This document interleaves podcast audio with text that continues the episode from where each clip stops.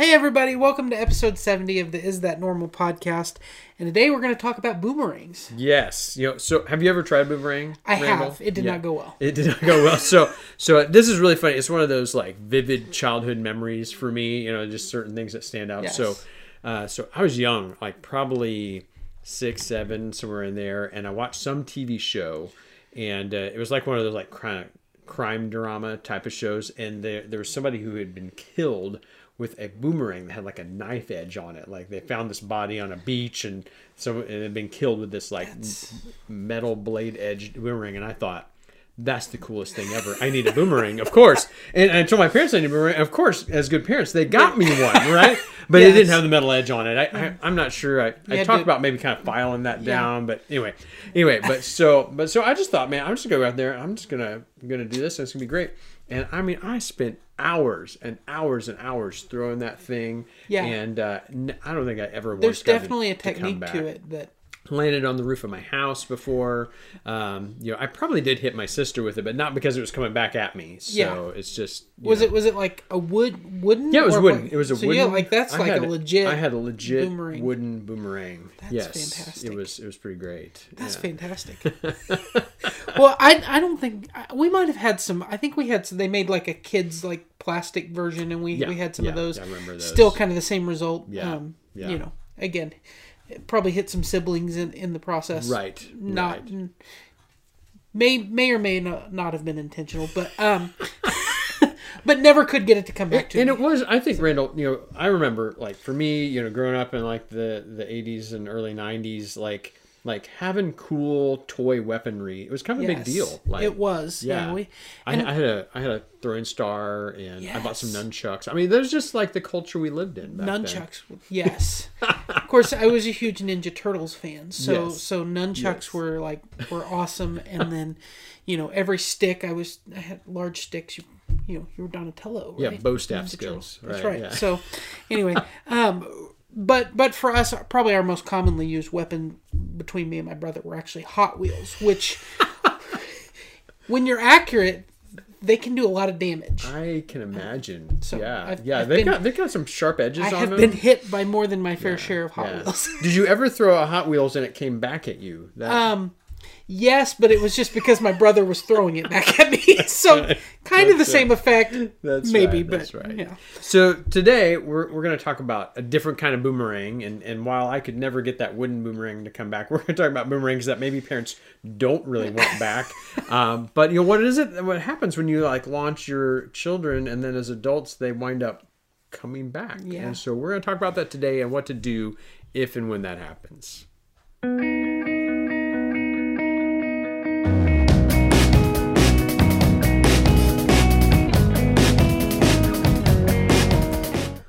Well, as we said, welcome to the Is That Normal podcast, and we do podcasts every other Tuesday um, here, and but we have lots of other great ways to connect with us. Um, we have a Facebook uh, page, we have Instagram, YouTube, and then we have our website isthatnormal.org that you can check out.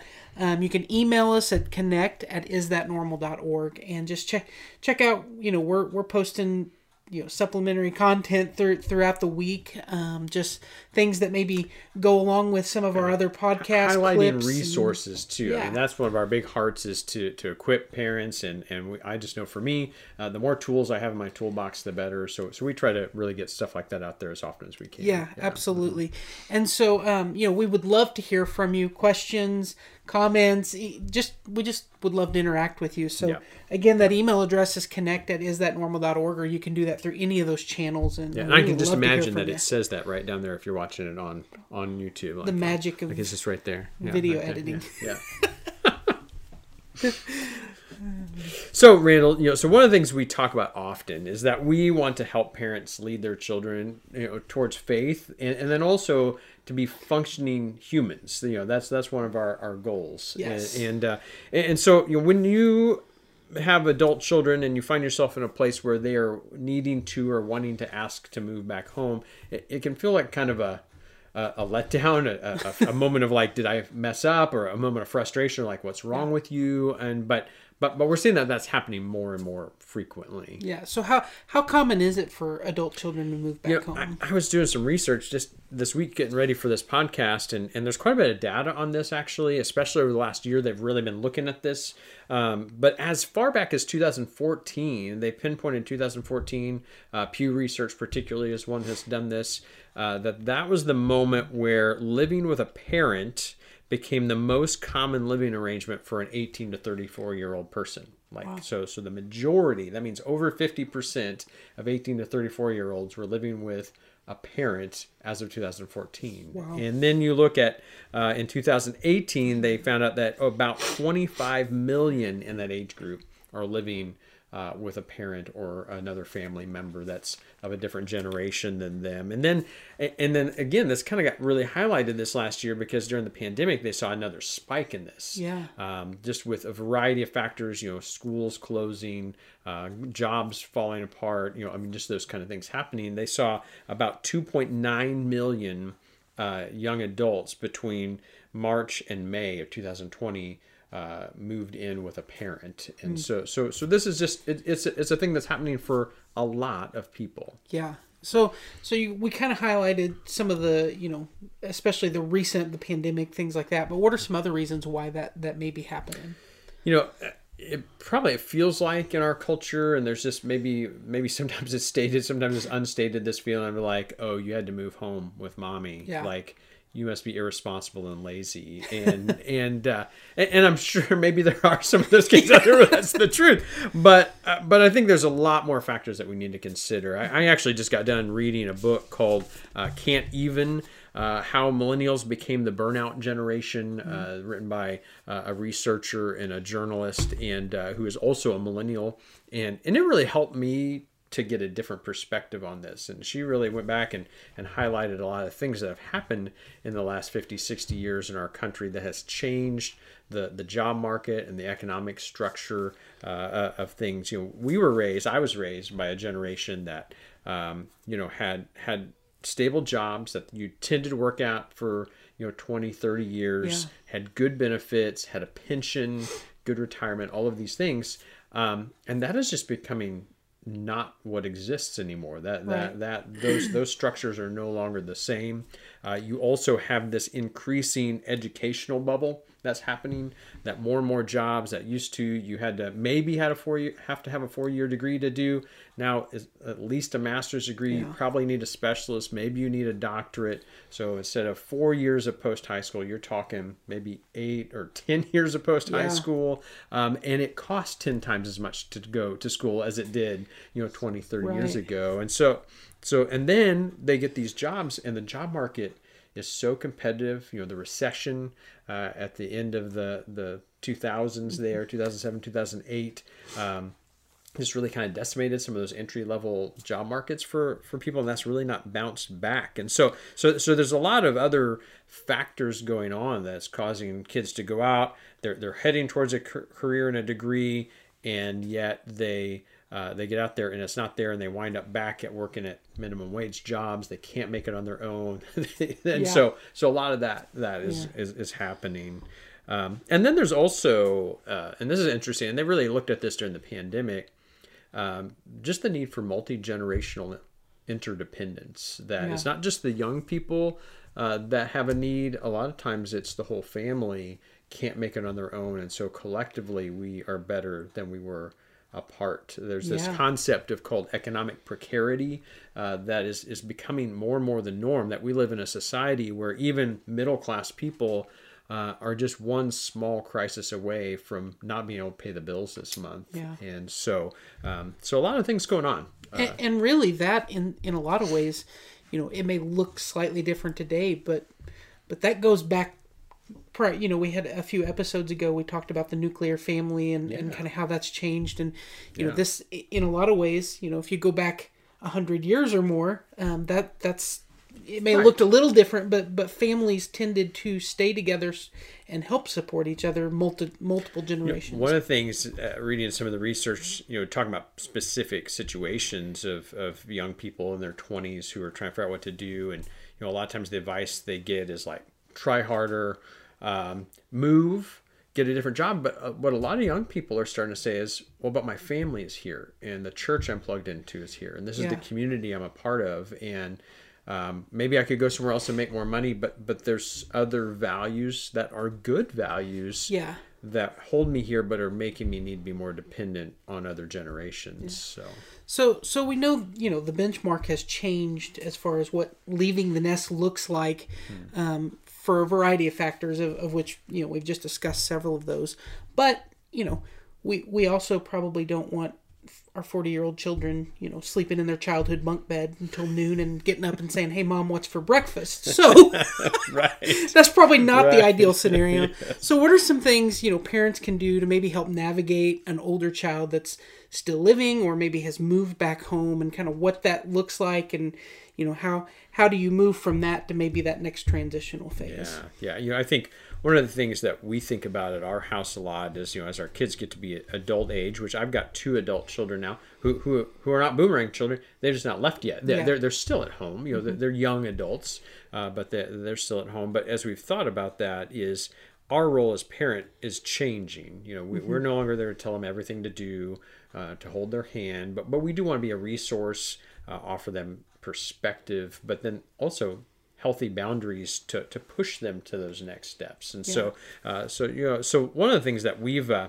uh, looked at often here on the podcast is uh, some resources from Fuller Youth Institute, and they've written several books. And one of those is Growing With, uh, which talks a lot about those different age stages. Helped has helped me and my wife immensely, and and our perspective on those things. But in there, they share seven questions to ask if you've got a boomerang child or maybe a young adult uh, at your home who's not launched yet, just to help navigate that. And so the first question is, is do you have a plan? And that's huge. That's huge, you know. And I mean, and I know for me, you know, I got out of high school and I had a plan. I had a ten year plan. Yeah. Um, that none of it almost came to fruition, but but I had a direction, and and that's the thing with our kids. You, we understand your plan may change, Right. But you need to have a plan. Like, what are you gonna gonna do next? What are we moving towards? And you know, I Maybe like something other than waiting for my rock band to to, to hit it big or Right, right. Yeah. How's that working out for you? Right. And, you know, so I know we've asked that uh, or said it this way is like, you know, I, I'm comfortable with you staying at home to a certain point. And we'll talk about that in the next question. But as long as you're moving towards a career or a direction. And uh, and I know one thing that we've been talking about a lot with not just our kids but other young people. You know, there, there's jobs out there that you need to go get a four-year degree or a post-grad degree, um, but it's expensive to do that today. yeah. And if you're not sure that that's where you're going or what you, you know, you don't have a specific goal in mind, um, there may be some different options you should look at. And, Yeah. you know, skilled labor jobs are in great demand right now. You can often go for, uh, you know, just months rather than years to get some sort of training and get in a job. And so, you know, so The- and a lot of them pay as as well Better. as or better than than a lot of you know jobs we, that we were just looking degree. so so my son is in a uh, skilled labor uh, degree path uh, my younger son who's just 12 he, he's got this idea of what he wants to be and we were looking at the type of jobs that that degree that he would have to go for six years to school to get Yeah. would get him and my son's starting pay on his skilled labor job my older son is more than the top pay of this Yeah. of this you know so so those are things to consider Absolutely. uh, really and so so yeah so we want to help them have a plan and a realistic plan that that is that they can work. And then the second question is is there an end date? Like like like when, when is this going to end right? Like like do, do, is there an age? Is there a Yeah. is there a, a, a like a life goal that's going to happen? You know and, and i don't think there's a hard and fast rule. You know i know for our kids um, and it's probably going to be different for each one of my children but my, my oldest right now we kind of said hey 22 is a really good like you know I'm, as long as you're moving in a uh, like a schooling path or a degree path you know and, and still getting training i'm good to, to do that till 22 and then we need to reevaluate like like how are Yeah. our goals going you Yeah. know, those kind of things absolutely um, yeah, or you know, if they have to come back for various reasons, like okay, but but what are our benchmarks that we're going to get to so we know that we're heading towards a different arrangement? So so I think that's a good question. Another one is is what is your financial contribution going to be? yeah N- No, there's no free meal tickets in life, and if we really want to help our kids make the next best decision to get towards what where they want to be, we need to incrementally help them make make choices now. And so part of that is is how are you budgeting? How are you, you know, how are you contributing? How are you taking responsibility for yourself? And so I think that's a really important question to work through. And again, there's not a particular algorithm to tell you. I know for in my house, you know, there's certain bills that my older children have been paying for themselves since before they graduate high school, and then we add some more bills. And uh, there was a year my son wasn't going to school, and so he paid me a set amount every month because. Uh, because he was only working, and so Yeah. so he needed to be a part of financially contributing if he was working a full time job, and so um, so yeah, so that's a good question. Uh, another one is is what will be your household responsibilities, um, and that's a challenging one Yeah. because um, you know a lot of times when they're in that stage, you know they're working, going to school, um, you know they got their own social life, you know they're, they're, they're especially if they've moved out and lived on their own, coming back, and so then coming back and saying it's your turn to do the dishes. That that's a little different than when they were you know 12, 13, 14, Right. 15 in your house, but I think they have to see, hey. If I'm allowing you to live here, you've got to contribute, and, Yeah. and there has to be some some guidelines and boundaries there for that uh, do you need do they need to communicate to you when they'll be out for dinner or coming home after a certain hour man yeah. this has been one of the toughest ones for my older kids to get Yeah. because they're like but i'm 18 i can do what i want or i'm 19 or whatever Yeah. you know i can do what i want um, and then you know what i tell them i say i'm i'm 45 and i still tell my the other people in my house where i'm going to be and when i'm going to be Right. home like like that's just that's just good humaning Like, Yes.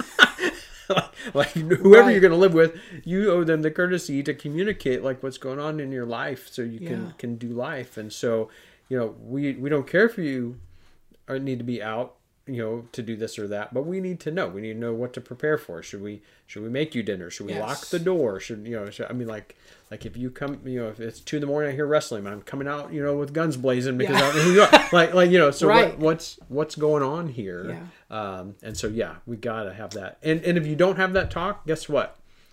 You're gonna be frustrated. They're gonna be frustrated.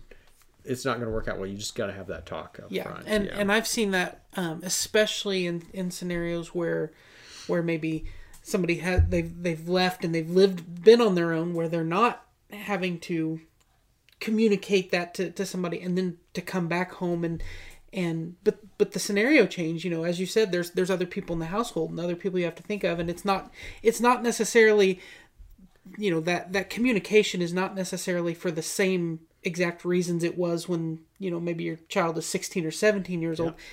It's more of a courtesy. It's a more of a hey there are multiple people that live in this house together and so we've all got to make sure that yeah, we- this works. we can- yeah, absolutely. Yeah, we can live in the same space, and um, you know, if if a child, especially if they've moved out and come back, there's probably all these emotional things they're dealing Right. with, and you as a parent deal with emotional things, and again, you just got to be pretty intentional about having conversations, but but they're going to feel like it's a mistrust. yes And you know, we've just really tried to explain this. This really, this part of this is not necessarily about trust, and this is also not a punishment. This is just this is learning how to live in harmony with other people, Yeah. which is something you're going to probably have to do the rest of your life. And so, so this, so this is training for the future, you Right. know, as we as we do Absolutely. this. So yeah.